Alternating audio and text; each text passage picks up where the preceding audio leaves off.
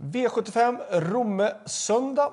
Det är ju multijackpotten som ska delas ut, så det är ju väldigt mycket pengar som står på spel. Romme, banan som sådan tycker jag är bra. Jag var ju där för några veckor sedan och körde med Sandmotör och jag tyckte att banan höll bra. Fast absolut ingenting att anmärka på när det gäller banan. Jag tycker att det är ganska så neutralt på de flesta sätt. Om man ser det just till banan och bankroppen och alltihopa på Romme. V75-omgången, om vi börjar med V75 1 då nu. Jag kan tycka att de första två V75-avdelningarna tycker jag är väldigt svåra att lösa. Det är ett annorlunda lopp såklart V75-1 för det är 1600 meter och voltstart. Då blir det ju en väldig körning från start och många som laddar såklart. Man vill ju ha gärna, när det är 1600 meter volt så vill man gärna försöka komma till ledningen såklart. Och alla de här hästarna på framspår, alltså det vill säga 1-7, är ju superintressanta. Jag vill ha med nästan de flesta. Jag vill ha med nummer 1 Twigs Got You. Jag vill självklart ha med nummer 2 Wingate Henke. Jag vill gärna ta med också nummer 3 Hazy Shades of Winter. För jag tycker att det är ett bra spår och Westholm har haft bra form på sina hästar.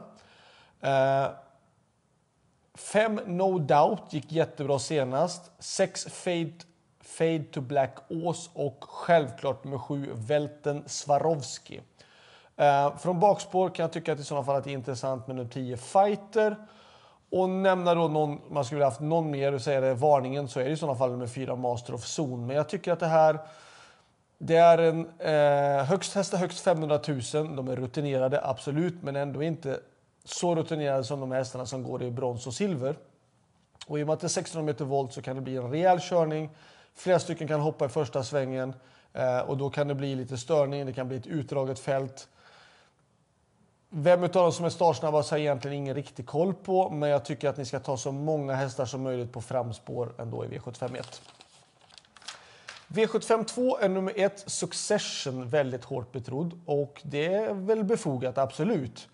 Men det är inte någon häst som till exempel Donnerayna haft innan som har radat upp segrarna. Hon har gått bra, absolut.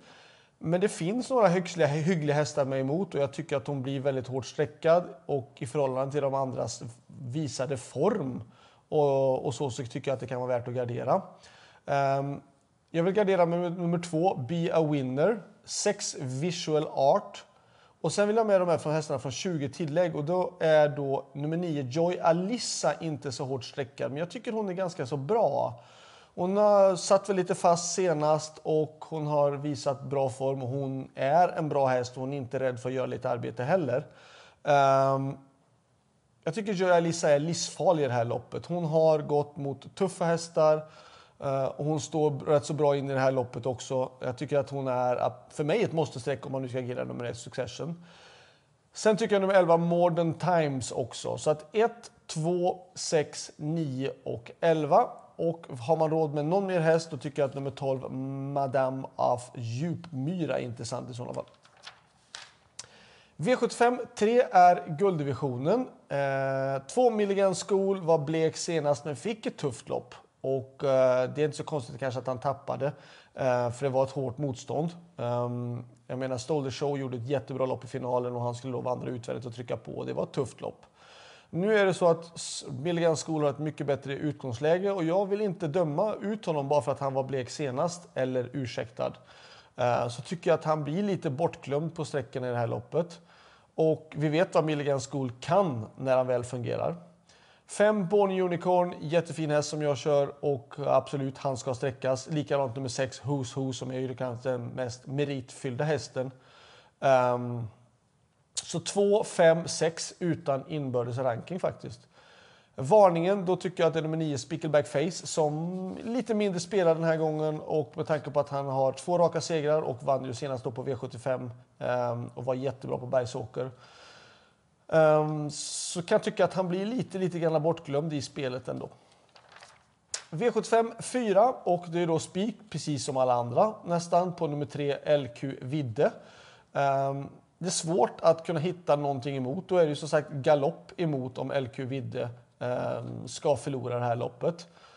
Han springer ju lika fort ungefär som hästarna som står 40 meter bakom han och han står på start. Så att jag menar, även om man tar en tappstart eller vad han gör, så springer han fortare än de andra.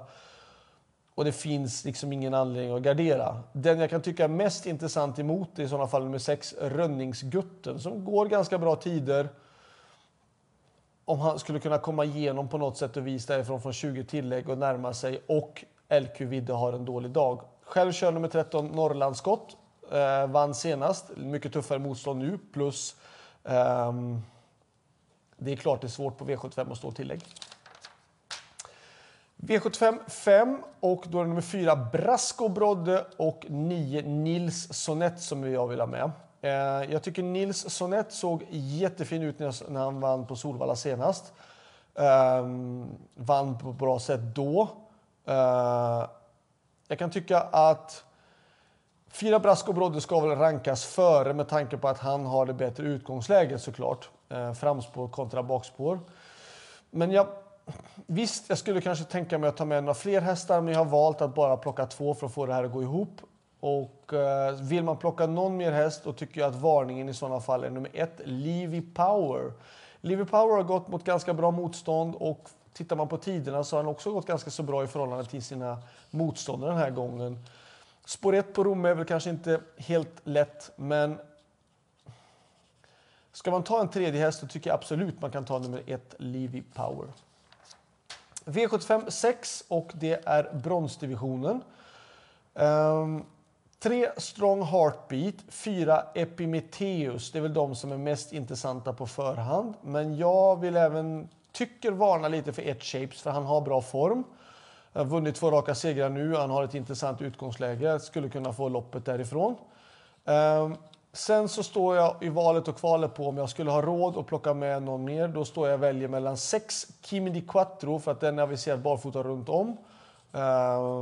Marcus Hedbergs hästar har gått jättebra och hästen har gått med skor sedan länge och nu blir det barfota, kan tycka intressant. Eller då nummer 8 Borups Tornado som jag egentligen inte hade tänkt att ta med på tanke att han har så dåligt utgångsläge. Visat bra form, men det här loppet har blivit lite annorlunda eftersom att både 11 och 12 är strukna så är det ju bara 10 stycken hästar med i loppet och oavsett om man laddar då eller om man backar från spår 8 så kommer han inte jättedåligt på det.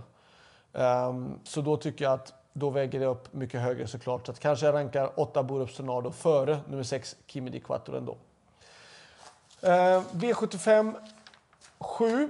Och då är det spik, den sista spiken, och det är då nummer 6, Unico Broline. Dels för att han har visat jättebra form, men dels för att det nu är omvänd ordningsföljd när det gäller spårlottningen mot kontra nummer 12, Phoenix Foto.